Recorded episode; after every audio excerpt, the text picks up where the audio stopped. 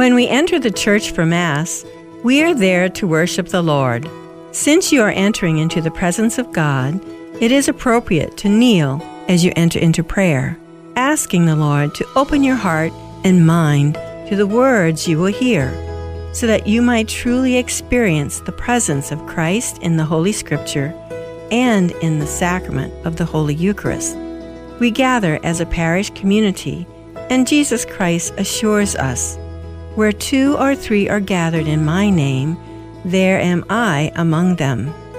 It doesn't matter how long you've been away, you are always invited to the Mass to encounter Jesus, who welcomes you with open arms. To learn more, visit welcomingyou.org.